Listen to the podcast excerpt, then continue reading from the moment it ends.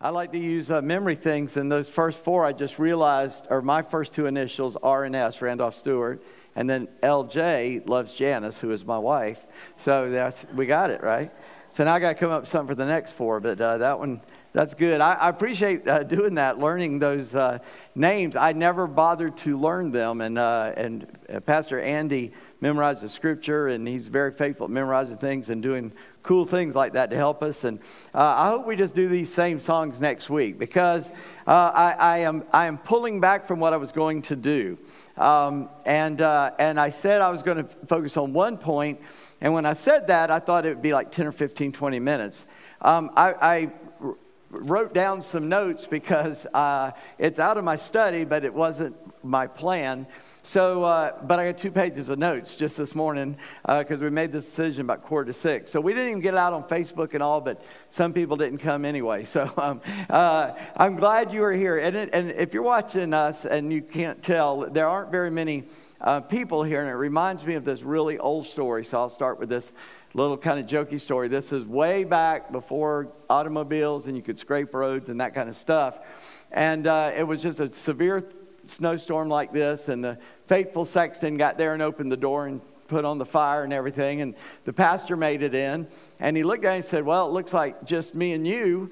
You want to just go home? And the guy said, Pastor, when I go to feed my cows, if only one cow shows up, I feed him anyway. He's all right. So he did the whole service. Now, after he said, Well, what'd you think? He said, Well, Pastor, when that one cow comes, I feed him, but I don't give him the whole load. And so uh, I, I, was, I'm not going to give you the whole load today. That'll be next week. But I'm going to pull something out of what we were going to do to talk a little bit really about spiritual warfare. Um, and uh, I think uh, as, as the body of Christ, especially in North America, we have become less and less and less aware of the supernatural uh, uh, facts of who we serve and what we believe. We've become very practical, very what we can see, what we can measure, um, and, and, those kind of things. And, and the Bible is an ex- extremely supernatural book. By its very nature, it's talking about things that we cannot see and would not know without the revelation of God. But at the same time, it doesn't make a big deal about some of the details of that supernatural world that we know very little about. But what it does tell us can be, I'll even say, scary, or, uh, but, but it's meant to be a warning and, and a help. We're going to see something in this chapter. I'm going to pull that out. I wasn't going to make that big a deal about it in the bigger sermon, but this is going to give me an opportunity just to talk about a little bit. I'm going to be sipping this all morning. And, uh, and, and, and it's going to be kind of focused on that. I, I remember as a kid, um, I, thought I was a scary type person. Um, and, and maybe I was. I don't know. I guess all kids are scared of something here and there. But um, I lived in a place uh, where we had a pull down attic, and my parents were the kind where you played with a toy, you put it back when you're done. That was, that was the deal. I wish that instead of moving out of the house and throwing all that away, I still had it because in original boxes and stuff. And I'd have called Pickers or somebody would have wanted that because it's still in the box. Probably it's probably in the in the in some landfill still in the original box. But I used to be afraid to go up in that attic to get those toys down because that's where we stored them. Didn't have a lot of room downstairs, so if there was some game we wanted to play, pull down the attic stairs, go up and get it. And I was always frightened to go up there, and I could never figure out why I was so frightened. And one day, um, I was a teenager, really.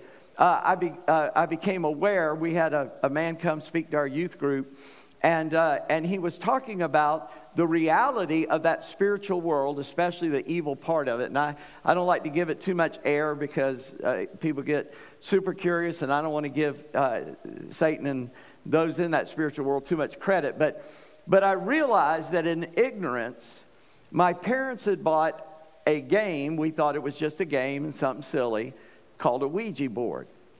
Now, I don't believe necessarily that demons can inhabit inanimate objects, but I firmly believe that they can be attached to objects. And I believe anybody's got a Ouija board's got a demon in their house. Okay, that's just, I'll just tell you that straight up.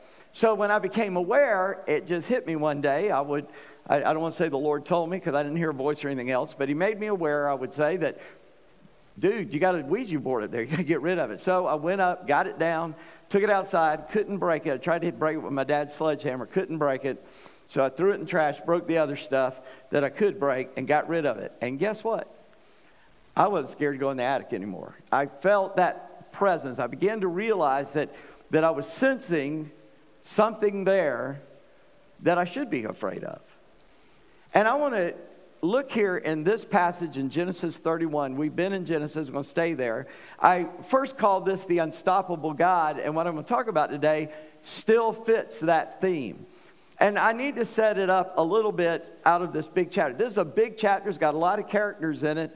Well, not a lot, but several. And every one of them is webbing, uh, uh, uh, creating a web of deceit and lies. Laban is, uh, Jacob is, his wife Rachel. They are all creating a web of lies and deceit. And there are some good things going on in here, but there's also some bad things. And so I, I, let me just set the scene. It comes down to uh, that Jacob understands that Laban, his father in law, no longer likes him very much. And we're going to see that Rachel is going to steal her house, her father's household gods, and that's what I want to talk to you about. But I need to set it up. First of all, Jacob in verse one, he overhears Laban's sons talking, and what they say in verse one of chapter thirty-one of Genesis is against Jacob. And it says, Jacob heard sons of Laban were saying, Jacob has taken all that was our father's, and from what was out, uh, our fa- uh, sorry, and what was our father's, he has gained all his wealth. And so Jacob overhears these boys saying this. Now, this, this is some jealous sons, some brothers. They may not have even been born until after Jacob had married Rachel and Leah. We're not sure about, I'm not sure about that. But what they are saying is, is true in a sense, only Jacob didn't steal any of it. Jacob is taking what was Laban's and God is blessing him and multiplying it. He's making Laban wealthy, not himself, even though he makes these deals with Laban. Let me have this for working for you. He earned whatever he got, Jacob earned it, and, and you got to see that. And these boys are like, oh, he's stealing it. And, and it, it's the same thing. Jacob, I mean, Laban was not doing so well before Jacob showed up. I mean, he had stuff, but it wasn't going great. And all of a sudden, now it is going great. And what you find in human nature, and it happens all over the place, that the one who cannot perform can become jealous of the one who can perform in the same area or the same place. Uh, I had a guy tell me one time, says, I hate the guys who criticize and minimize the other guys whose enterprise had made them rise above the guys who criticize and minimize the other guys. In other words, when you realize that you've been beat, you start criticizing and minimizing those that beat you. Now, that's just a loser's way of doing it. I mean, that's just, that's horrible. You, you just don't do that. You either say, wow, that guy's better than me. You can say, I want to get as good as him, or you might work to improve yourself. But criticizing the other people or being critical of them or lying about it, which is what these boys are doing. Number one, Jacob didn't steal anything, and Jacob made their dad rich and got rich himself doing it. And, and so these boys hear, uh, say that, and Jacob hears it, and he realizes my days are numbered here. Laban's not looking on me with favor anymore. Um, he's coming after me, and we see that in verse 2. And Jacob saw Laban did not regard him with favor as before. So Jacob sees this and he realizes this, but verse 3, that unstoppable God comes in and he intervenes and he says, Then the Lord said to Jacob, Return to the land of your fathers and to your kindred, and I will be with you. God is promising to be with him in the midst of all this mess. Listen, if you are in a mess, if you are having trouble, understand the strongest promise in the Bible is I will never leave you or forsake you. And I say it's the strongest because it has the most modifiers that makes it the strongest promise in the Bible. It has five modifiers saying how dead sure it is no matter what happens. If you feel abandoned by God, you're not. It's something you can just trust, take to the bank, whether you see it or feel it. Uh, in any sort of way, if you belong to God, He is with you all the time. He is working out His will in your life. And so, this living God, this creator God, this protecting God, tells Jacob, dude, it's time to get out of town. Okay? So that, that is what is going on. So Jacob has a plan, and I'm not going to go in detail, but I, I just want to let you know this so that you can put all this in context. Um, and it'll help me next week too. But anyway, he calls in his wives to let them know. He calls in Rachel and Leah, and he says, All right, here's the deal. Here's what I've learned. This is what your dad's done to me. Um, he's been unfair. It's time for us to leave town. And it's kind of unusual, really, in a sense, that Jacob would even tell them uh, what all's in his mind. Uh, in that day, a man would probably just at his wife and go, We're leaving, pack, st- pack your stuff. But instead, he lets them in on what's going on. And both Rachel and Leah say, It is good. We're going to go with you. Uh, because Jacob's plan is God told me to go, and I am going. And so Rachel and Leah said, Good, good idea. And so look at verse 19, and this is where we see what Rachel does that maybe she shouldn't have done. And down in verse 19, so verse 17, Jacob arose and set his sons, his wives on camels. He drove away his livestock. Notice that. He drives away his livestock, all his property that he had gained, the livestock and the possession that he acquired in Paddan Aram, to go to the land of Canaan to his father Isaac. But verse 19, Laban had gone to shear his sheep and Rachel stole her household gods. Now, just remember that. I'm going to say more about it later. But right here, we see that she steals the household gods. Now, what are these household gods? And uh, I have looked in many, many places to try to figure this out. And what I'm going to tell you is, however many people talk about it, they have an opinion but none of them are the same opinion. I mean, it's, it's tons of opinions about it. Um, I don't think any of them is actually wrong. I think there are a lot of things that can be read into this, and we call that reading into the scripture instead of letting the scripture read out. But you have to understand this was written for an audience who knew exactly what that meant.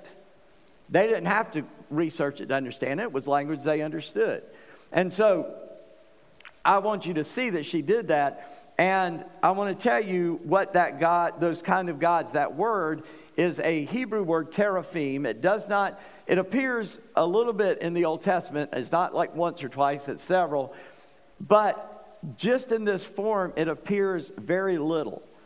And because, number one, it's called teraphim. And anytime you hear im in Hebrew, I am, that is a plural. It means it's more than two. It's got to be three or more. So he had at least three.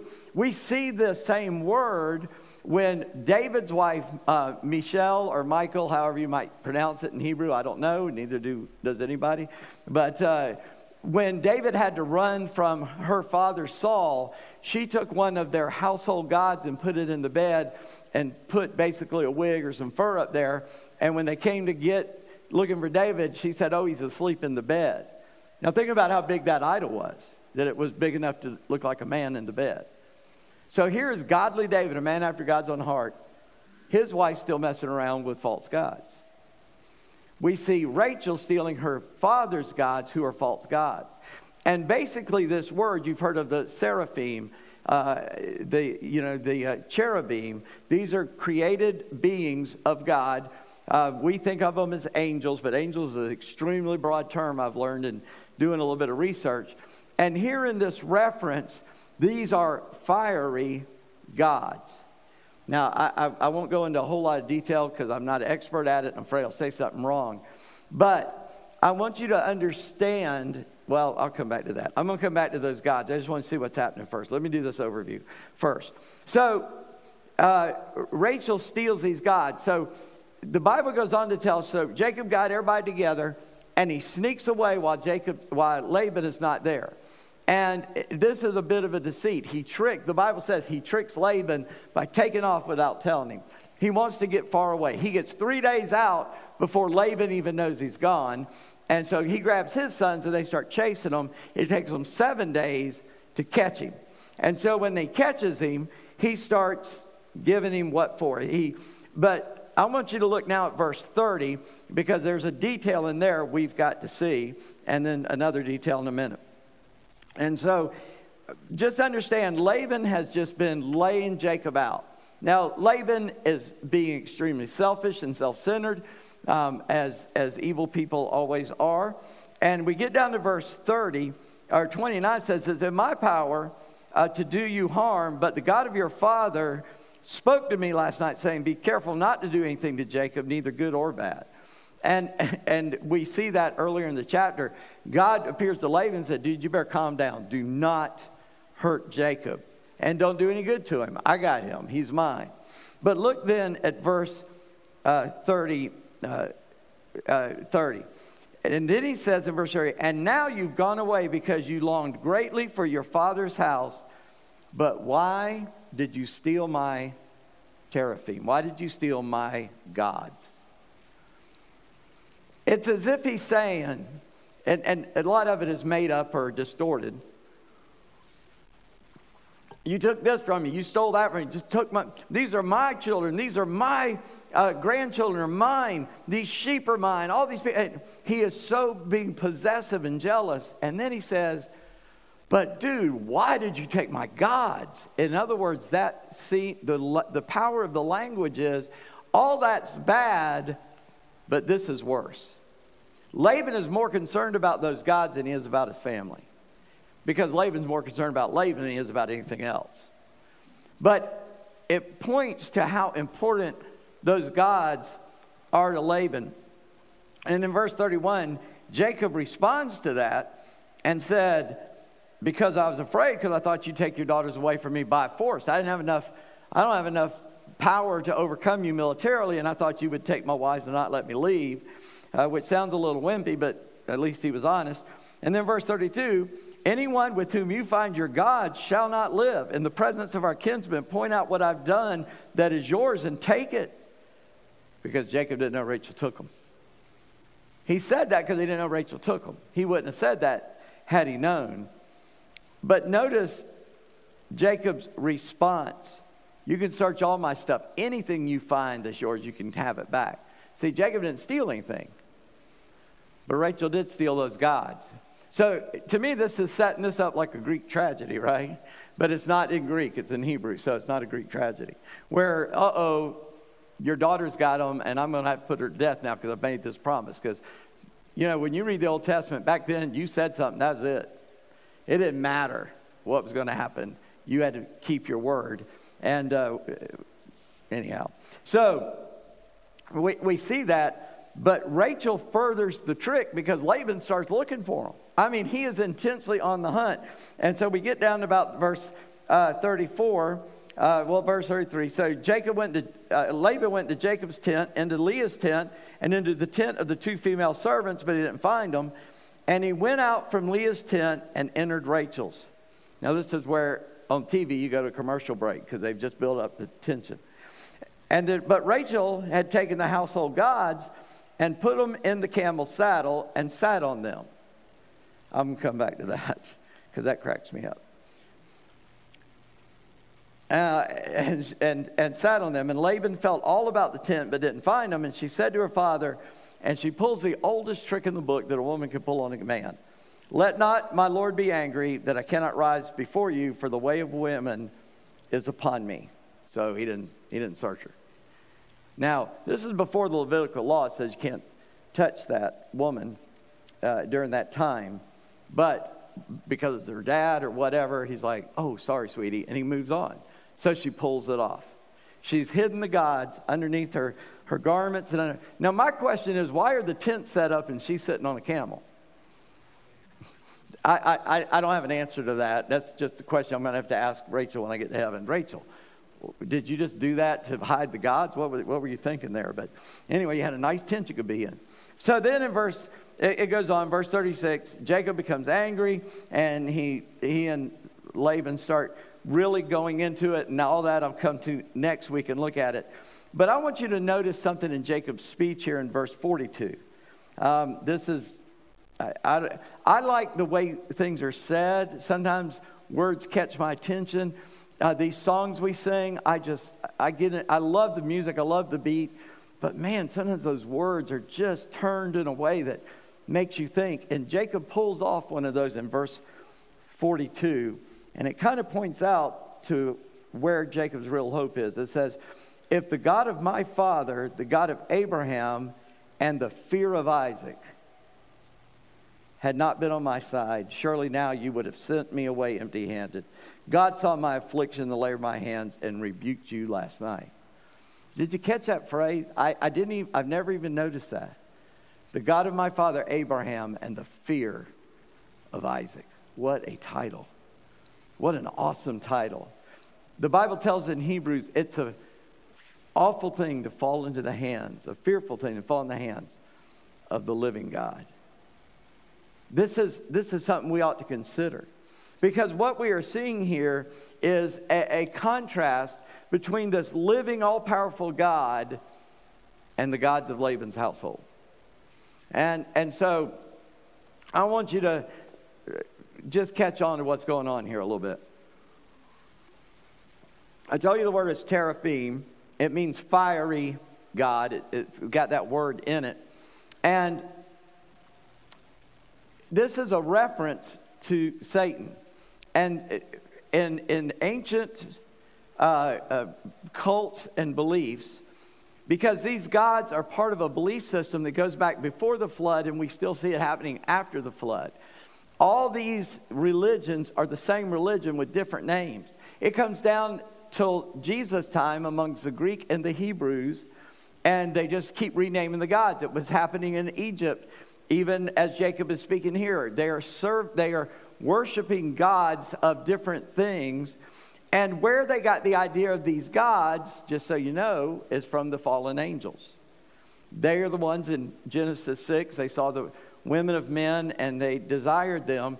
These, these beings presented themselves as gods, and people began to worship them and convince them that they had some power. You see, Laban's anger was, You did this and that, but then you stole my gods. And Laban, as I said, seems so upset about that. Why? Now, here's where like people have different ideas about what these gods meant to Laban. And one idea, and it, it's kind of provable that this could be a thing, that they were a sign of the inheritance to the kids. In other words, it's like the last will and testament. So Rachel may have been looking at that going, man, my dad is going to mess up my husband, and I am the younger daughter, so, you know, us younger siblings, we get it. We're spoiled, right? So she goes in and steals her dad's gods so that Jacob has the inheritance of her father. Now, he doesn't find them, and as far as I know, the Bible never mentions these things again. But that is a possibility. Rachel was having a pure heart. Let me protect Jacob by getting the last will and testament, and we've got, because possession's nine tenths of the law, right? So Jacob has them. Laban must have meant for him to own all his stuff. And that might have been in her mind. But they were also used, in fact, w- this word comes down and is a little different form. Remember when God told him to have ummum and Thummim? Uh, it's always funny words, but it's two colored, different colored rocks, and they would be in the high priest's garment Moses, God told Moses make all this. So when they had to make a decision, they would ask God and reach in there and mess around, pull out one of the, and whatever color it was, tell you the answer. It was for divination. It was for knowing what was going on. So another possibility, and something very funny, is that these gods could have told Laban where Jacob was. But they couldn't because they didn't. So we know they couldn't, right? He just happened to get on the trail and find him and, and make it there. So they represented that. They also represented protection. They represented their gods. They would protect you. And they also could have represented fertility. Rachel had struggled to have chil- ch- children. At this point, she's only had one, and she wants a lot more. So she took the gods to make sure she was fertile. And this is where we get into ancient pagan religions there, um, there's always this woman God with a, a child God. Satan knew that this, it was going to be the seed of the woman, so he helped set this up before Jesus ever came. So it looks like Jesus is just in that same line of these false gods. But we know better because he was a God who put aside deity and became a man and served us as a man. But that's the idea there. These, these gods, these images, are images of these fallen, rebellious angels that set up false gods for people to worship, to keep them away from the one true God. They, they were pre flood and they are still here post flood. And, and they're, like I said, they're all the fertility cults from the beginning of time till now, or till, from the fall until now. But, but I want you to think about these images. They can be stolen. How powerful are you if you can be kidnapped? I mean, all of us could be kidnapped. None of us, I mean, there's always somebody bigger, stronger than you, right? But why would you worship something that is not the most powerful and can be stolen? And an even funnier point of view, these are gods that could be sat upon. Wow. I want a God I could. You see, when God gave the Ten, Command, uh, the Ten Commandments, or talking to Moses, what did he say? You'll have no other God before me, because I'm on the top. Now, you know what that means? And then he says, don't make any graven images of gods, because there are gods. There are other gods. The Bible says you are gods. What does he mean? We are made in the image of God. These angels were created by God. They had power that men don't have or retain some of it. And they presented themselves as gods, and people began to worship them as gods. But these are gods that can't make you afraid. They cannot engender fear in you. That's why I wanted to point out verse 42. Jacob says, the fear of Isaac. Your gods are stolen. That's because they don't engender fear. Nobody fears them. That's how weak they are. Now, I want to come into, I, have kind of just laid out the scripture, and I, I just want to start applying that to us a little bit. Because us preachers, and I'm going to blame us, not you, I blame us. We'll take a passage like this and go, yeah, yeah, you know, these idols, they're just idols made by human hands and all that. But they do represent a reality in the spiritual world for those people at least. That's what they believe, whether it's true or not, that's what they believed. And, and that's how they worshiped it. And so, as preachers, we'll get up and say, though, we'll say, well, you can make a God out of this or a God out of that, and we all, and that's true, but it's also not true at the same time. Let me, it's not true because some of the things we make gods out of, we don't think it's connected to something in the spirit world.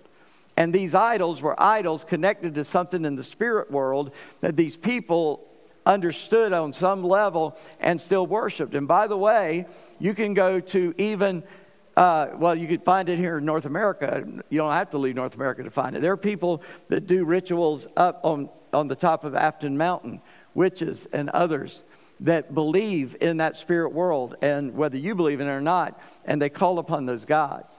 And, and I, I kind of, these days, want to shy away from being that kind of preacher that says you can make a God out of your credit card or out of your boat or out of your house or out of your wife or family. I've said all that stuff.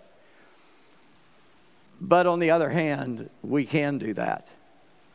We do that. Why? Because we make a God out of that which we trust, that which we think will give us power, that which we think will have wealth for us, somebody to inherit, that they can bless us, they can help us if we will just simply bow down to them and that is a bad thing. It's, it's funny that this has come about on Super Bowl Sunday. Because, I, I mean, way back in the day, I'm, I'm 62. I started doing all this when I was 19. So I'll let you do the math on that, but it's 43 years if you struggle with math like I do. And back in the day, man, Super Bowl Sunday, we did Sunday morning, Sunday night. I never canceled church.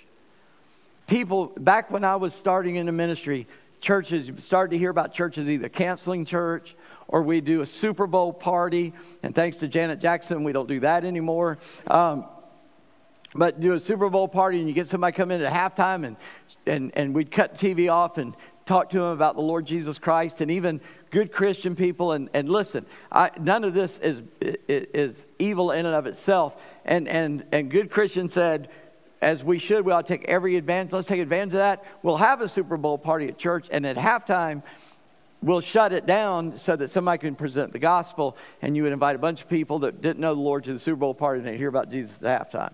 So that, that's kind of how that worked.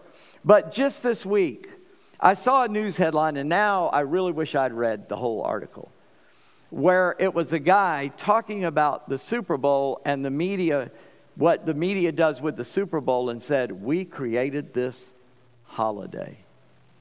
Now, the word holiday means holy day, by the way. And they were bragging that they've turned the Super Bowl into a day off.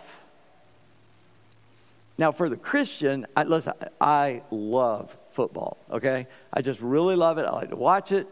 I pretty much like to watch a team I'm interested in, but if I'm not interested in them and they're playing football, I don't mind watching it, okay?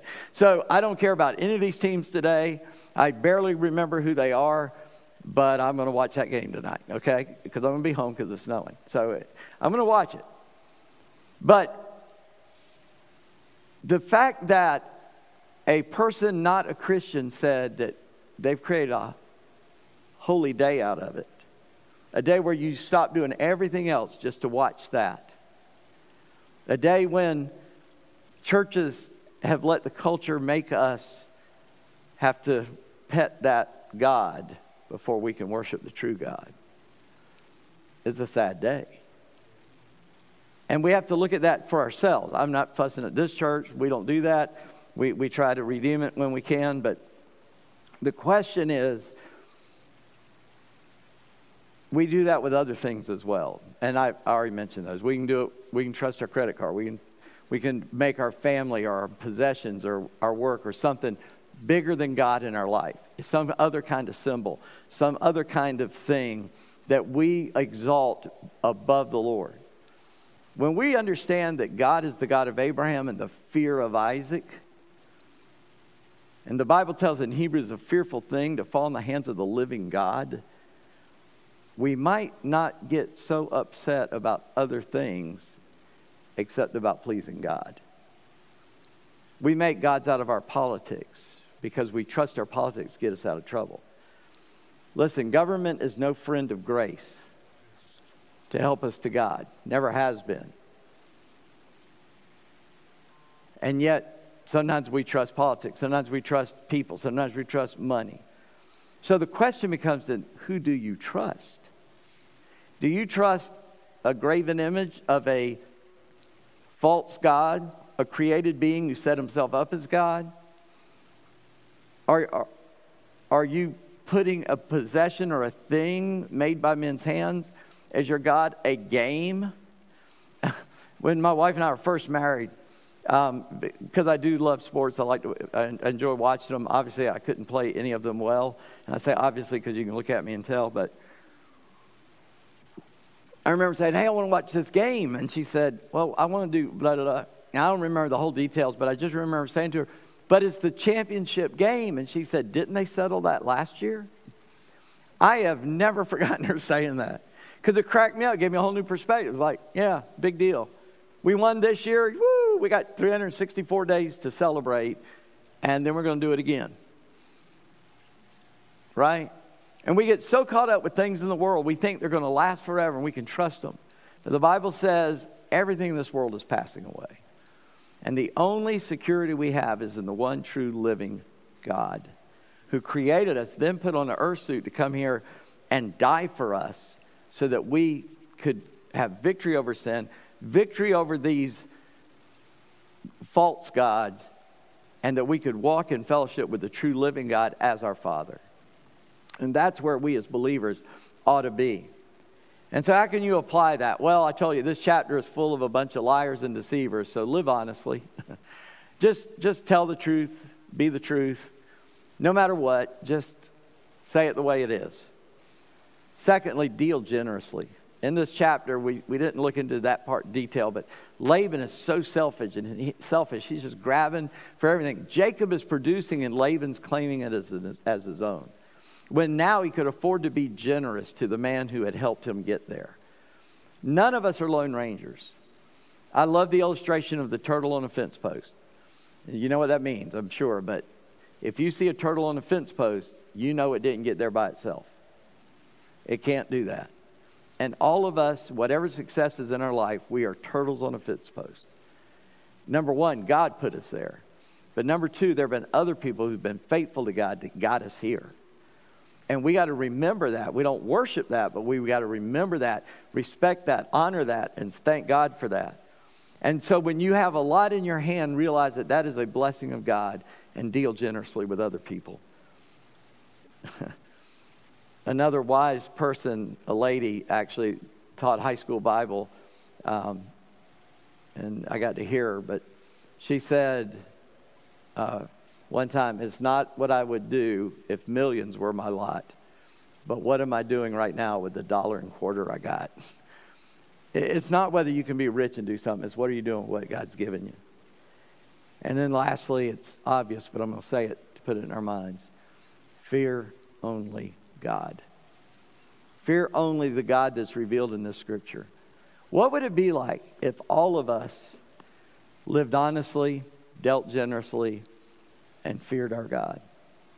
I don't mean be afraid of him. I mean fear him to the point of everything else as the hymn writer said, grows strangely dim. When I'm looking at Jesus, the bright light of who Jesus is makes all the world dark and dim to us. And these false gods are not gods. They can be stolen, they can be carved, they can be sat upon, and they mean nothing. But the true living God, all through this chapter, is talking to Jacob. He's talking to Laban, and he's working the circumstances out for a godly end so that Israel could survive. So that fourth child we mentioned today, remembering Judah, would be the father of a family line that would bring us to the Messiah, to Jesus, that you and I could be saved. God is at work all the time. We ought to fear him. Would you pray with me? Lord, it would be glorious if all of us literally had a, a biblical fear of you. Not that we're afraid you're going to get us and that kind of fear, but just realizing what an awful God you are, how much power you have because you have all the power, you have all the authority. You're in charge of everything. You created a universe we can't even comprehend yet, and yet it was created by you in a moment at a spoken word. And it was just there. It wasn't there, and then it was there. And you said we get to call you Father. We get to come into your throne room and say, Father, here are our needs. Here are the concerns of our life. And you hear us and you save us and protect us. Jacob is afraid and running. He thinks for his life. And you go and visit his enemy in a dream and say, You better not mess with him because he belongs to me. Lord, we thank you that we belong to you. Doesn't mean we won't suffer, doesn't mean um, you won't allow the enemy to destroy us. But if you do, it is only for your glory. It's only for your good. It's for our good. Because once we leave here, we're coming to be with you, and that's going to be awesome. We don't even have to. We don't, we don't even have to worry about that part. But Lord, your will will be done in our life, and your presence will be with us every step of the way. These gods can be shifted and moved around, and they've got to be carried around with people it seems. Lord, we have talismans. People wear saints' necklaces thinking that's going to protect them, give them power. We bow down to graven images of our own making and of Satan's making. But Lord, you are the one true living God, a God that cannot be seen by the human eye. And so, Lord Jesus, you put on flesh and dwelt among us so that we could behold the glory of God. And then you lived that perfect life and died in our place.